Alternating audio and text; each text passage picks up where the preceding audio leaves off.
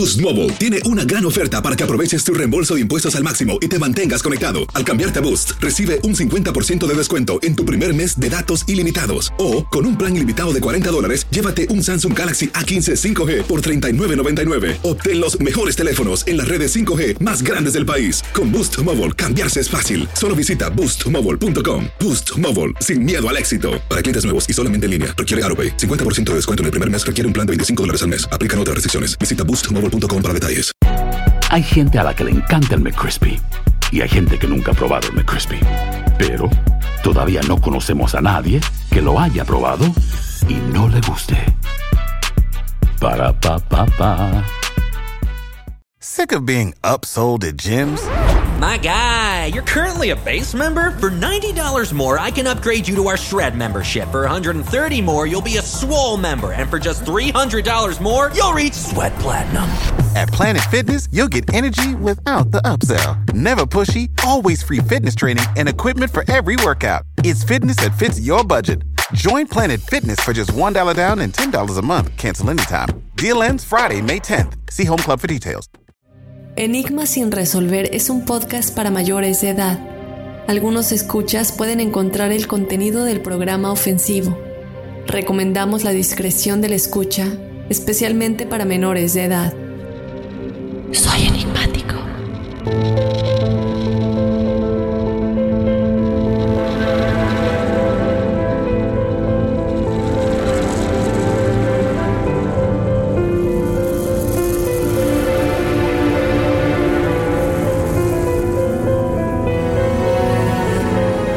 Los asesinatos de Vilisca, los cuales hasta el día de hoy continúan sin resolver, ocurrieron la noche del 9 de junio de 1912 en la ciudad de Vilisca, Iowa, en la que murieron seis miembros de una familia y dos invitados. Este caso no solamente involucra todos los misterios en los asesinatos y quién los cometió, sino también en la fuerte actividad paranormal que posteriormente se presentó en la casa perjudicando a las familias que se mudaron a este lugar años después de los asesinatos. Acompáñame a analizar a detalle todo lo relacionado con el misterioso caso de los asesinatos de Vilisca. Y bueno, si nos estás escuchando el día que estamos lanzando este episodio, yo te deseo un muy feliz día de muertos si lo estás celebrando. Espero lo hayas pasado muy bien en Halloween y si lo sigues celebrando igual. Pero eh, para los que celebran el Día de Muertos, espero que la estén pasando muy bien, que estén comiendo lo que tradicionalmente se come en estas fechas. En México, pues el pan de muerto, lo sabemos. En mi ciudad, en Mérida, el mopipollo pip y lo que sea que se coma en su ciudad o en su país en estas fechas. Espero que la estén pasando muy bien con un chocolate, con historias de miedo, historias de terror y desde luego enigmas sin resolver. Antes de comenzar con el episodio de esta semana, yo te recuerdo que nos puedes seguir en las redes sociales. Nos encuentras en Instagram y en Facebook como Enigmas sin resolver y de igual manera te invito a que nos mandes tu historia paranormal o sobrenatural para ser parte del episodio de testimoniales enigmáticos. Escríbenos tu historia o mándanos una nota de voz que no se pase de 5 5 30 minutos para que seas parte del episodio de los jueves, el episodio de testimoniales enigmáticos.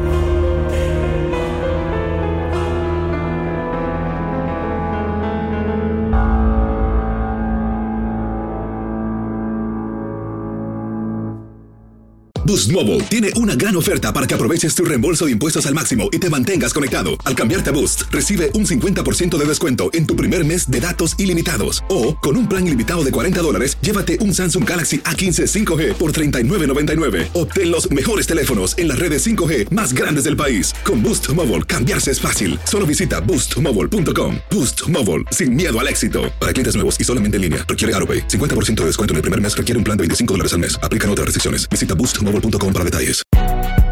Si no sabes que el Spicy McCrispy tiene Spicy Pepper Sauce en el pan de arriba y en el pan de abajo, ¿qué sabes tú de la vida? Para, pa, pa, pa.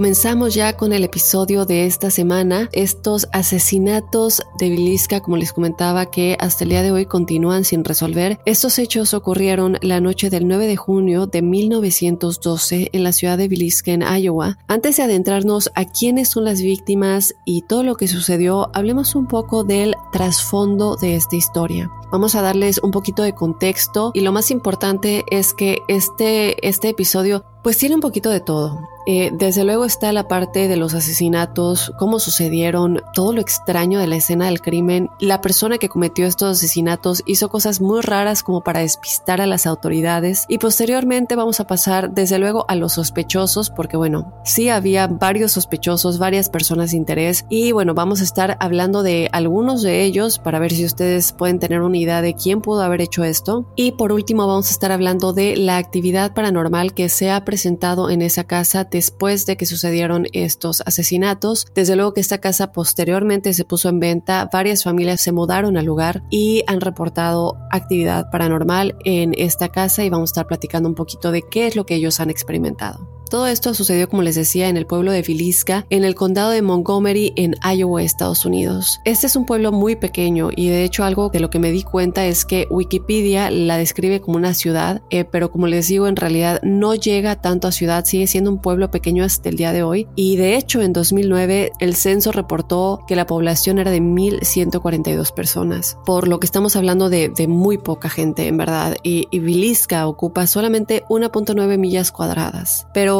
por allá de 1910, de hecho, eh, solo dos años antes de que ocurrieran estos asesinatos, el censo reportó que la población era de 2.039 personas, eh, entonces nos damos cuenta, ¿no? Que en realidad, no por mucho, pero sí tenían un poco más de gente en ese entonces. Este poblado también fue descrito como una ciudad ferroviaria, y esto es algo importante en la historia, el hecho de que era una ciudad ferroviaria. Ustedes ya se imaginarán por qué y lo vamos a hablar más adelante eh, con respecto a asesinos seriales y gente que cometía crímenes en este tiempo con hachas específicamente, que es como sucedió este asesinato con un hacha, es el por qué casualmente sucedían en ciudades ferroviarias. Bueno, pues obviamente está la facilidad de usar el transporte después de cometer el crimen, pero vamos a adentrarnos en eso más adelante y quiénes podrían haber estado tomando el tren justo después de estos asesinatos. Y cabe recalcar que este poblado no era muy conocido, la gente no hablaba mucho de este lugar, no tiene mucho que ofrecer en cuestión de turismo o atracciones y todo esto, pero después de estos asesinatos se volvió un lugar muy famoso y el turismo hasta el día de hoy es alto precisamente por gente que va a conocer la locación, la casa en donde sucedieron estos asesinatos. En este lugar vivía la familia Moore, compuesta por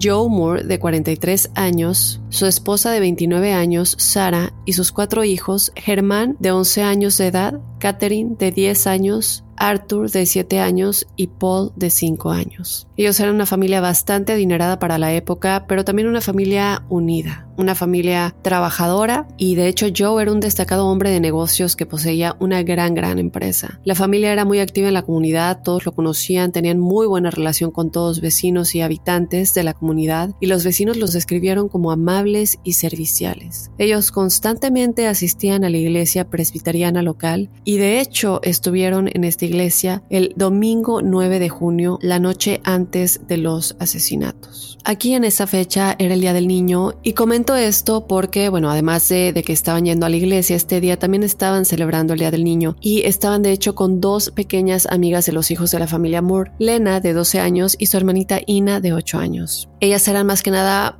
mejores amigas con Catherine y Catherine invitó a las hermanas, le preguntó a sus papás si podían quedarse a dormir, pues para seguir celebrando el Día del Niño. Eh, como están en la iglesia, le preguntan a los papás de Elena y de Ina y ellos dicen que sí, que no hay problema, que se queden a dormir, sin saber que sería la última vez que verían a sus hijas. Cuando las actividades de la iglesia terminaron alrededor de las 9.30 de la noche, toda la familia, junto con las hermanas invitadas, Lena y su hermana Ina, caminaron juntos de regreso a la casa de la familia Moore. Debieron haber llegado a la casa alrededor de las 9.45 de la noche porque realmente es que la casa estaba muy cerca de la iglesia, a unas tres cuadras por lo que me encontré. Y esa noche pues fue como cualquier otra, la familia se fue a la cama sin esperar nada fuera de lo común, esperando tener un día activo al día siguiente. Era una familia que desde muy temprano estaba ya activa, desayunando, haciendo las cosas, las actividades del día, yendo a la escuela y trabajando. Y bueno, ¿qué pasa? Se van a dormir y lamentablemente ya nunca más despertarían.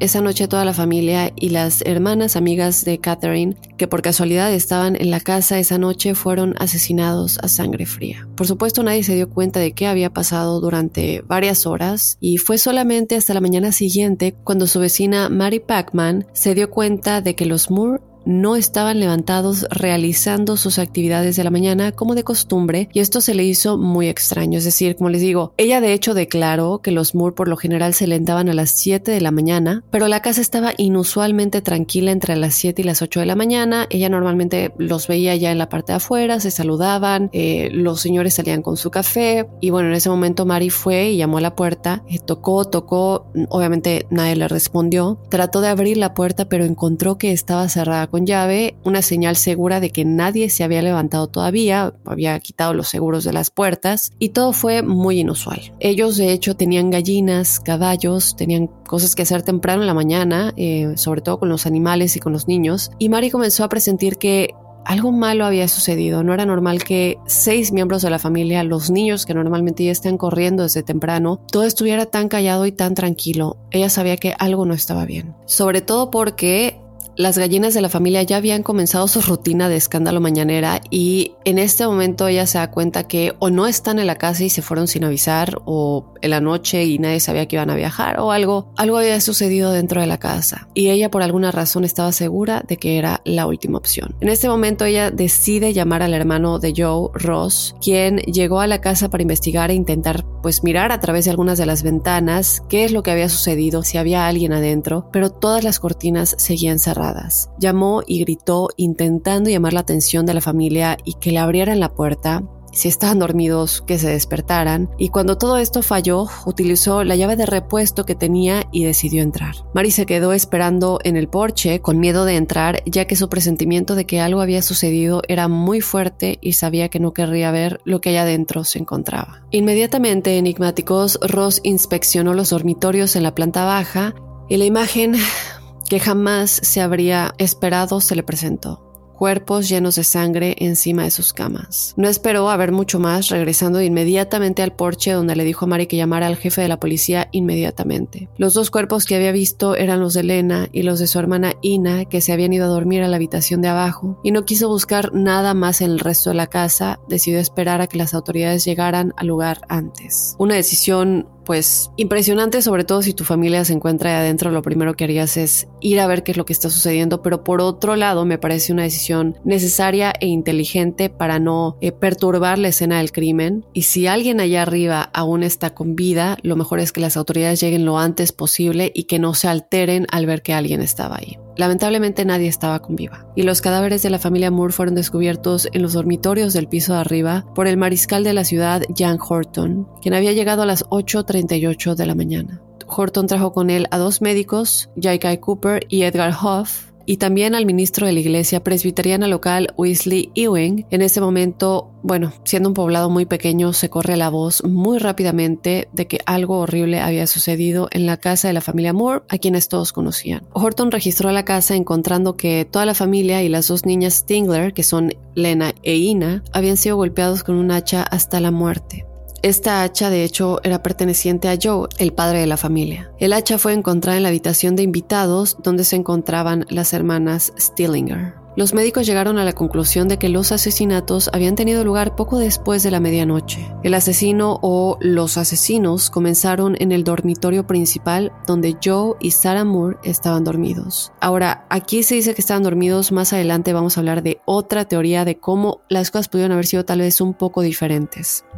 Joe recibió más golpes del hacha que el resto de las víctimas. Su rostro tenía tantos golpes que sus ojos habían desaparecido por completo.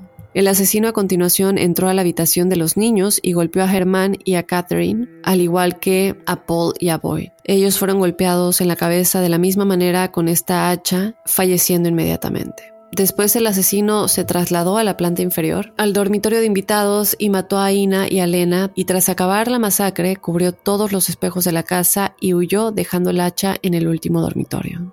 Ustedes pongan mucha atención a esto de que cubrió los espejos de la casa, algo que nos hace pensar que cuando escuchen el por qué lo hizo, después de todo hace esto en buena fe por sus creencias espirituales muy, muy extraño. Ahora, vamos a, vamos a darles un poquito más contexto de lo que pudo haber sucedido esa noche. Lo que sucedió en la casa de la familia Moore, como dije anteriormente, se volvió en cuestión de segundos un escándalo en este pequeño poblado. Por lo tanto, pronto los lugareños descendieron a esta escena del crimen, a pesar de que el Dr. Cooper le dijo a la multitud que esperara afuera y que no entraran, que lo lamentarían hasta el último día de sus vidas si veían lo que allá adentro se encontraba. Mucha gente desde luego ignoró este consejo y reportes indican que casi 100 personas entraron a la casa para ver qué había sucedido, para ver a los cadáveres, aparentemente corriendo de habitación en habitación y conmocionados al ver los cuerpos ensangrentados de la familia. Cuando Marshall Horton se fue para buscar ayuda, dejó la casa completamente desprotegida y solo le dijo a su ayudante Mike Overman, quien era solamente un joven de 20 años de edad y que carecía de cualquier tipo de autoridad a la que el público podría prestar atención, y bueno, le dijo que eh, cuidara la casa y que no dejara que nadie entrara. Evidentemente, este joven no fue capaz de controlar a tanta gente y a toda la multitud que estaba ahí. Y además, la icónica cinta amarilla que conocemos eh, para las escenas del crimen, en donde, bueno, no se puede pasar la escena del crimen, está prohibida la entrada, pues esto todavía no existía en 1912 y por tanto, pues la gente desafortunadamente tenía un poco más de libertad de entrar y perturbar escenas del crimen.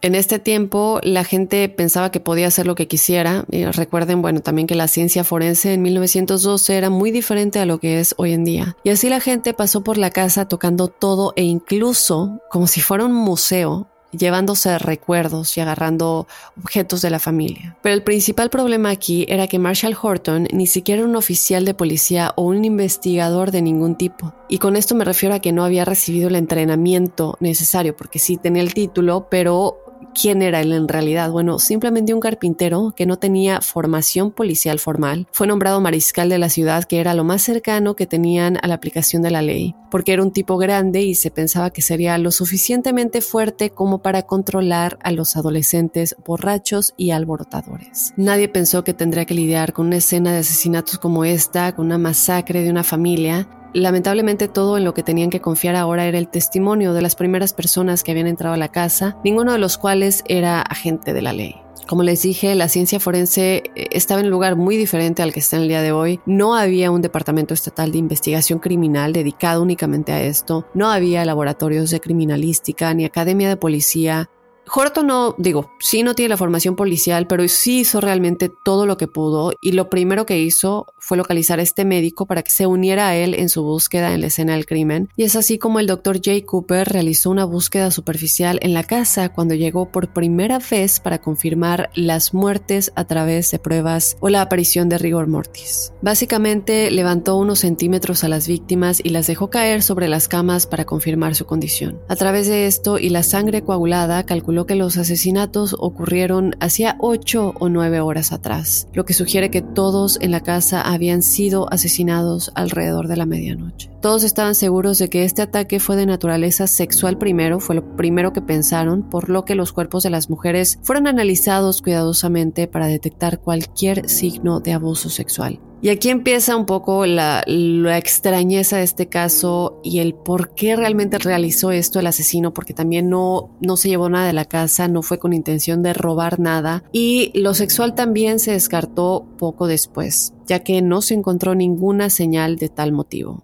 Y mientras todo esto sucede, algunos lugareños comienzan sus búsquedas individuales del asesino, comienzan a tratar de investigar quién podría, si es que es alguien de la comunidad y no alguien externo, quién podría haber hecho esto. Ellos comienzan a estar muy atentos a ver si hay algún hombre que estaba deambulando por la ciudad cubierto de sangre y como era de esperarse, no vieron nada y también es muy lógico que si hiciste esto no vas a estar deambulando por la ciudad cubierto de sangre a plena luz del día. En ese momento comenzó a ser evidente para las fuerzas del orden que no tenían muchas pistas a seguir. Decidieron llevar a perros que pudieran ayudar en la investigación y estos aparecieron a las 8.30 de la noche, esa noche del 10 de junio. En ese momento los perros fueron llevados a la casa y olfatearon el arma homicida, siguiendo la arena del porche delantero. Pero aún había una multitud muy grande de personas esperando fuera de la casa, una multitud que siguió a los perros en su misión. Los perros siguieron el rastro del río West Nodaway, que es donde terminaba el sendero. Hicieron lo mismo dos veces. Finalmente regresaron y en general esto se convirtió en un callejón sin salida. En todo este tiempo que esto se estaba realizando, los cuerpos aún estaban en la casa, habían permanecido en su lugar, nadie los había movido ni nada, seguían en las camas. Y estamos hablando de que aquí ya pasó todo el día, de que los cuerpos seguían en esta casa y finalmente los removieron hasta la medianoche. El martes 11 de junio, un nuevo oficial forense entrenado finalmente llegó a la casa y él era el señor McCaffrey, un destacado experto en análisis de escenas del crimen e identificación criminal, excepto que cuando él llegó estaba borracho. Así es, por lo que Marshall Horton se lo llevó para que se pusiera sobrio, retrasando la investigación unas horas más. El señor McCaffrey tomó las huellas dactilares de todas las víctimas para poder eliminarlas de la escena del crimen, es decir, que alguien de ellos lo hubiera hecho y posteriormente se hubiera suicidado, y luego realizó una búsqueda exhaustiva de la escena en busca de otras huellas dactilares útiles. Se centró específicamente en el hacha utilizada para cometer los asesinatos. Pero como ya sabemos, todo esto había sido ya tocado y manejado por tanta gente, incluido el público en general, que en ese momento fue un poco inútil que se realizara esto y no encontraron nada de ayuda. Sabemos a través de los registros que los investigadores contrataron a un fotógrafo para tomar fotos de la escena el 10 de junio, pero en algún momento enigmáticos a lo largo de estos últimos 100 años estas fotos se han perdido y nadie sabe dónde están. El arma homicida, el hacha, se había limpiado parcialmente y se confirmó que pertenecía a Joe, el padre de la familia. Hoy en día, desde luego, no se oye hablar con frecuencia de asesinatos con hacha, pero en ese tiempo ocurrían con muchísima frecuencia. La explicación simple de esto es que muchas personas poseían hachas en ese entonces, muchas más que en la actualidad, y estas eran un elemento básico que se usaba para cortar madera, para calentar sus hogares, eh, prender fuego en la chimenea y todo esto. Ahora, aunque el asesino había intentado limpiar el hacha en la escena del crimen, todavía se encontró que tenía cabello y sangre adheridos al mango. Se descubrió que las ocho víctimas habían sido apaleadas hasta la muerte con esta hacha y todos estaban todavía en la cama cuando los encontraron y parecen haber muerto mientras dormían. Los cuerpos no se habían movido excepto Lena. Así es, ella era la única que parecía que pudo haber estado despierta en el momento de su muerte, ya que ella fue encontrada acostada, como sacando un pie al lado de la cama y con una mano debajo de la almohada en su lado derecho. Como ella estaba medio acostada de lado, aparentemente había luchado y se había retorcido en la cama. Le habían subido el camisón y se descubrió que no llevaba ropa interior. Había también una mancha de sangre en el interior de su rodilla derecha y se descubrió que había una herida defensiva en su brazo. Ningún otro cuerpo de la casa parece haberse movido en absoluto. Y aunque se descartó algún motivo o naturaleza sexual, como mencioné anteriormente, su pose fue descrita como obscena pero es importante recalcar que no parece ser el motivo principal o inicial detrás de que esta persona haya entrado a la casa y haya cometido los asesinatos, sino que este fue solamente como un momento de oportunidad que el asesino o los asesinos pudieron haber tenido y aprovecharon ese momento. Ahora, en la esquina de una de las habitaciones se descubrió un trozo de tocino de dos libras envuelto en un paño de cocina no muy lejos del hacha.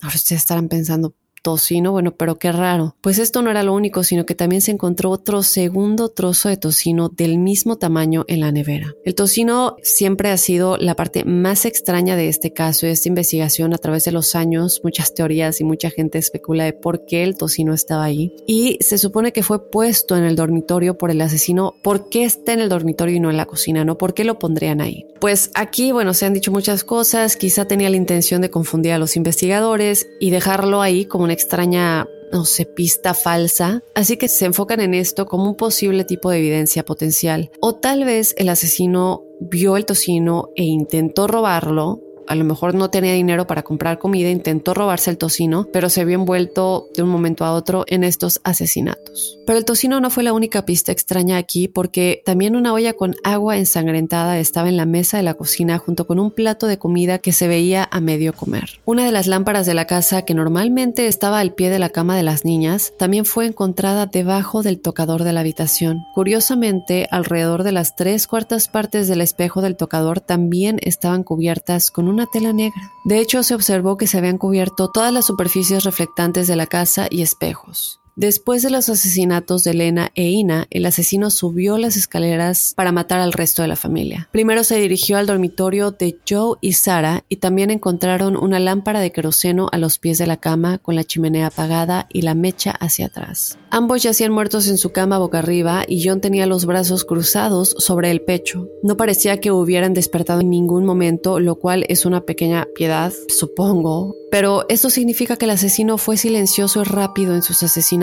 Habría tenido que haber matado a uno sin que el otro ni siquiera se moviera o se diera cuenta de que algo estaba sucediendo. No hay duda de que estos dos fueron los más mutilados, es decir, Joe y Sara. Joe, como les dije, prácticamente no tenía rostro restante y Sara tenía la parte superior de la cabeza completamente aplastada y su cara había sido cortada en pedazos por el hacha. Curiosamente, en realidad había grietas en el techo sobre la cama donde el asesino se había estado estirando, es decir, levanta los brazos con el hacha para poder bajarla hasta sus víctimas y esto le dijo a las autoridades que era un hombre evidentemente muy alto y todo esto sucedió de igual manera en las habitaciones de los niños. Y quiero tocar un poco en lo de los espejos, porque ustedes estarán pensando, bueno, pero ¿por qué está tapando los espejos? Me puse a buscar mucho, algunos dicen que, bueno, está la cuestión de estar avergonzado y no querer ver tu propio reflejo después de haber cometido un crimen como este, pero la realidad es que en ese tiempo se tenía la costumbre espiritualmente de que cuando alguien moría se cubrieran los espejos para que sus almas no se quedaran deambulando en este plano, en esta tercera dimensión. Entonces aquí y es algo muy extraño por parte del asesino que a pesar de estar cometiendo asesinatos tiene como de alguna manera creencias espirituales, lo cual le dio otra pista a los investigadores de que bueno, el asesino a quien estaban buscando tendría que tener este tipo de creencias espirituales, posiblemente religiosas, de que cuando alguien fallece los espejos se tienen que cubrir para que el alma no se quede atrapada en este plano. Y no solamente esto, sino que también cubrió los cuerpos, lo cual, bueno, es alguien muy extraño, es decir, decides realizar algo tan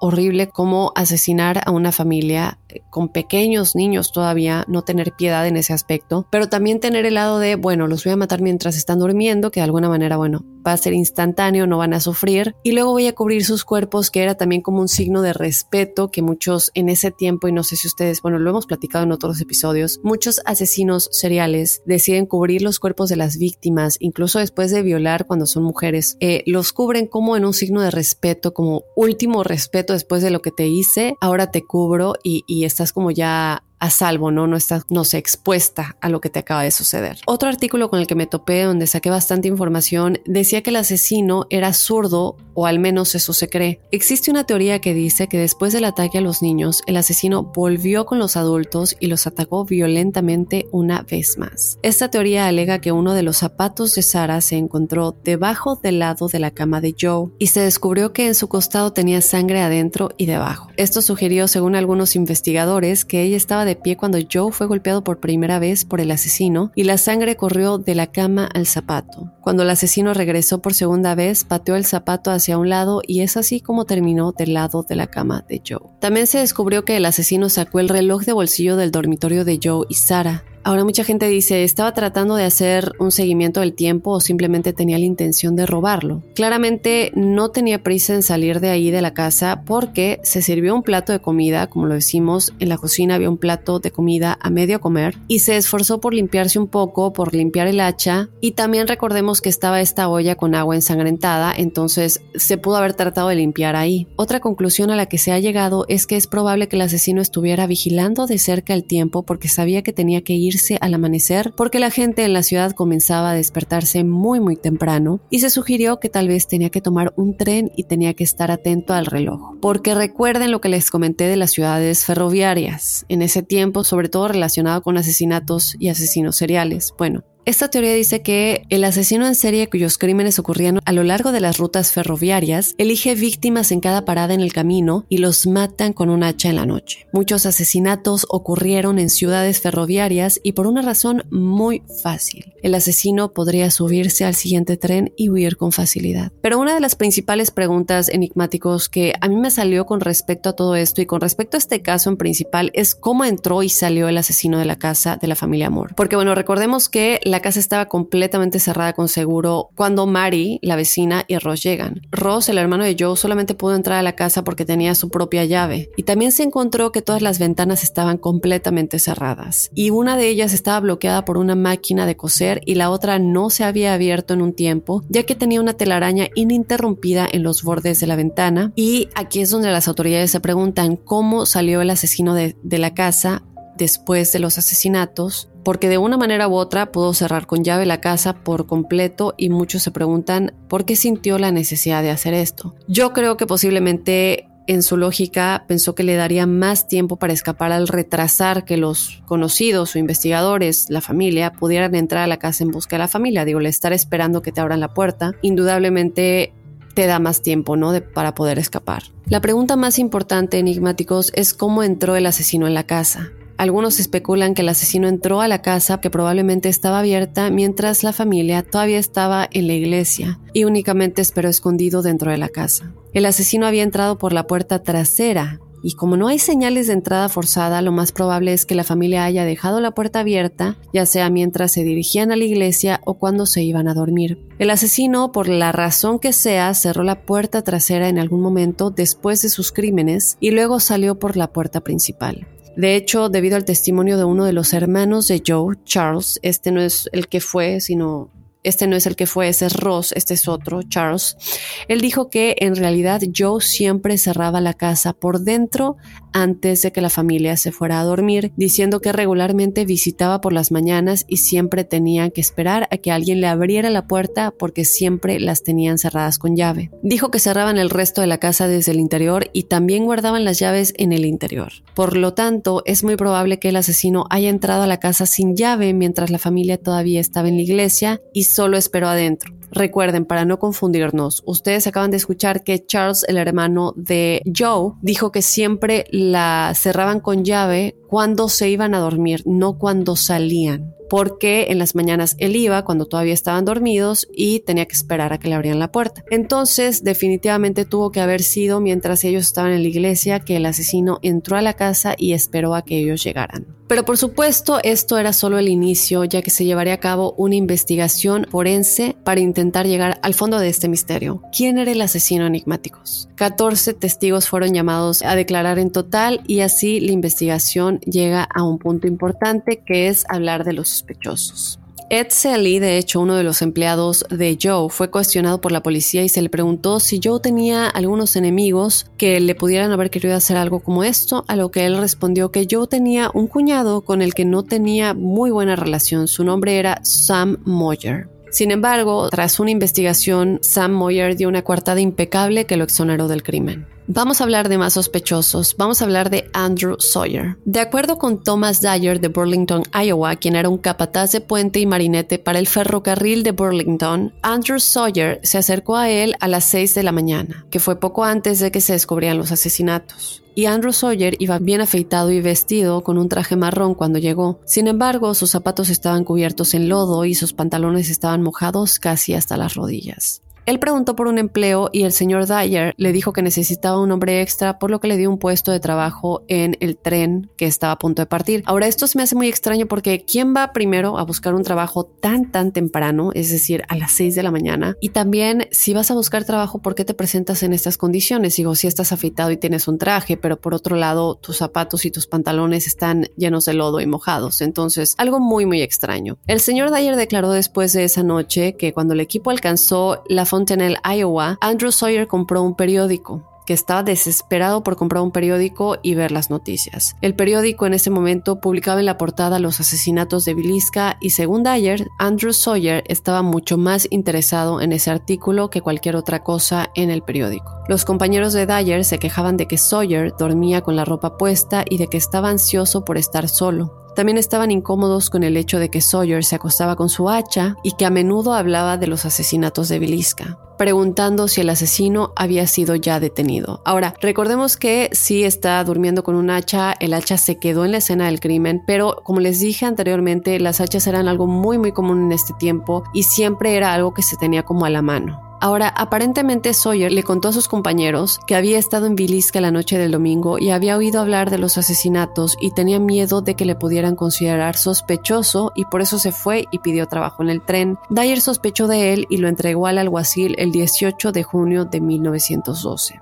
Antes de que el sheriff llegara, Dyer declaró que caminaba detrás de Sawyer y él se frotaba la cabeza con ambas manos y de repente se levantó y dijo para sí, voy a cortar la maldición del dios, a la vez que hizo movimientos sorprendentes con el hacha y comenzó a golpear las pilas frente a él. El hijo del señor Dyer también declaró que cuando el tren atravesaba Villisca, Andrew Sawyer le dijo que le iba a mostrar por dónde el hombre que mató a la familia de Moore salió de la ciudad. Dijo que el hombre que cometió los asesinatos saltó sobre una caja de estiércol que señaló a lo lejos y luego le mostró dónde cruzó la vía del tren en la que había huellas en la tierra húmeda. Entonces él le dijo que buscara en el otro lado del vagón y le dijo que le iba a mostrar un viejo árbol por el cual el asesino había pasado para adentrarse en el arroyo. Según el hijo del señor Dyer, él miró y vio un árbol al sur de la pista como a cuatro cuadras de distancia. Sin embargo, Andrew Sawyer al parecer fue descartado como sospechoso en el caso cuando se descubrió que era capaz de demostrar que había estado en otro lugar en la noche de los asesinatos. Él había sido arrestado esa noche por vagancia y el sheriff de ese lugar, de esa otra ciudad en la que él había dicho que había estado, recuerda haberlo dejado en un tren aproximadamente a las 11 de la noche. Sin embargo, bueno, también podría seguir siendo un sospechoso, no sé enigmáticos, ustedes díganme qué opinan. Otro sospechoso era Henry Lee Moore. Él sí lleva el apellido Moore, pero no estaba relacionado con la familia Moore.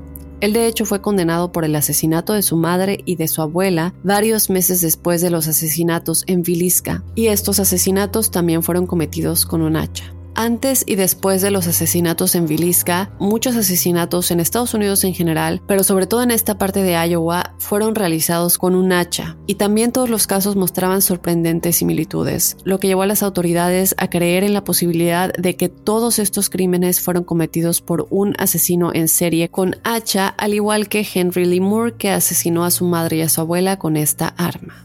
Ahora vamos a hablar un poco de la actividad paranormal que se ha registrado en la casa Enigmáticos. Las casas antiguas sabemos que guardan muchas historias, sobre todo aquellas que son marcadas con un pasado tan oscuro como la muerte de ocho personas a manos de un hombre y un hacha. En 1930, la casa fue habitada por un matrimonio joven. Sin embargo, la esposa no dormía por las noches porque despertaba con el molesto sonido de una persona que subía y bajaba las escaleras. Pero lo peor estaba por llegar enigmáticos. Una noche, al abrir los ojos, la asustada mujer pudo ver a un hombre con un hacha a los pies de su cama. El esposo, asustado por el estado mental de su mujer, tomó la decisión de mantenerse despierto por las noches para vigilar el sueño de su esposa. Fue grande su sorpresa cuando despertó con el mismo ruido de la escalera y el sonido de llantos de niños que su esposa le había contado. Dicen que este hombre salió de allí con su esposa y su hijo pequeño en cuanto pudo vender la propiedad. Era tanto el miedo que se conformó con una cantidad muy inferior a lo que pagó por la casa solo para poder huir de allí. Otra de las historias es la de la familia Gisman, quienes ignorando la actividad paranormal que ya se había reportado en esta casa, decidieron vivir en ese lugar. El resultado fue que acabaron durmiendo fuera de la casa ya que no soportaron el estrés de ver cómo se abrían las puertas con ausencia absoluta de viento. Además contaban que alrededor de las 3 de la mañana veían una silueta en ropa interior paseándose por las habitaciones. Otra de las familias que residió en la casa fue la de Linda Cloud. Su padre, que era camionero, solía ausentar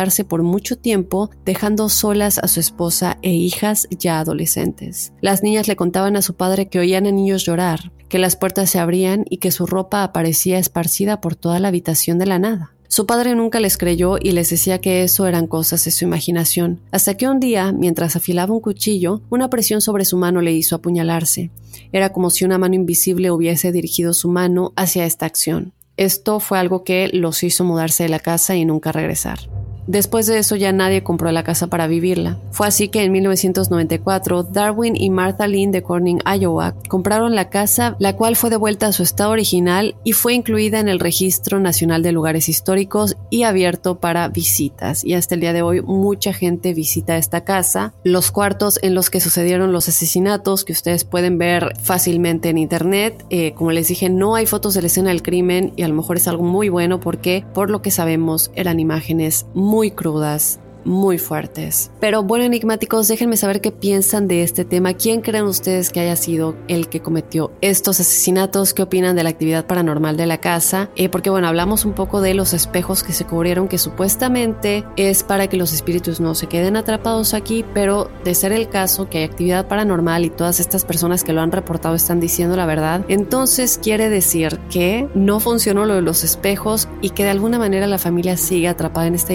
dimensión posible y lamentablemente también. Yo quiero saber ustedes qué opinan. Recuerden escribirme a enigmas.univision.net, en donde también nos pueden escribir su historia paranormal o sobrenatural para que sea parte del episodio de testimoniales enigmáticos, el episodio que tenemos los jueves. También te invito a que nos sigas en las redes sociales. Nos encuentras en Instagram y en Facebook como Enigmas sin resolver. Y también a que nos descargues desde la aplicación de Euforia si te encuentras desde el territorio de Estados Unidos. De esta manera ya nos vamos a despedir yo te espero el jueves con los testimoniales enigmáticos y el próximo lunes con otro enigma sin resolver.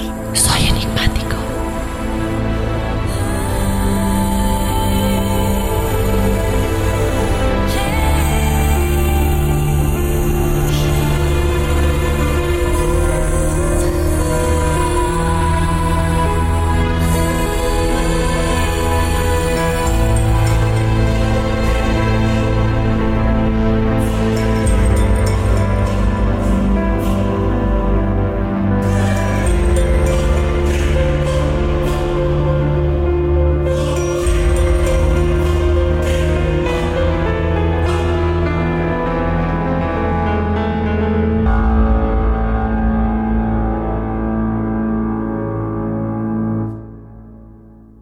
Boost Mobile tiene una gran oferta para que aproveches tu reembolso de impuestos al máximo y te mantengas conectado. Al cambiarte a Boost, recibe un 50% de descuento en tu primer mes de datos ilimitados. O, con un plan ilimitado de 40 dólares, llévate un Samsung Galaxy A15 5G por $39.99. Obtén los mejores teléfonos en las redes 5G más grandes del país. Con Boost Mobile, cambiarse es fácil. Solo visita boostmobile.com. Boost Mobile, sin miedo al éxito. Para clientes nuevos y solamente en línea, requiere AroPay. 50% de descuento en el primer mes requiere un plan de 25 dólares al mes. Aplican otras restricciones. Visita Hacer tequila, don Julio, es como escribir una carta de amor a México. Beber tequila, don Julio, es como declarar ese amor al mundo entero. Don Julio es el tequila de lujo original, hecho con la misma pasión que recorre las raíces de nuestro país. Porque si no es por amor, ¿para qué? Consume responsablemente. Don Julio Tequila, 40% alcohol por volumen, 2020. Importado por Diageo Americas, New York, New York. Si no sabes que el Spicy McCrispy tiene Spicy Pepper Sauce en el pan de arriba y en el pan de abajo, ¿qué sabes tú de la vida? Para, pa, pa, pa.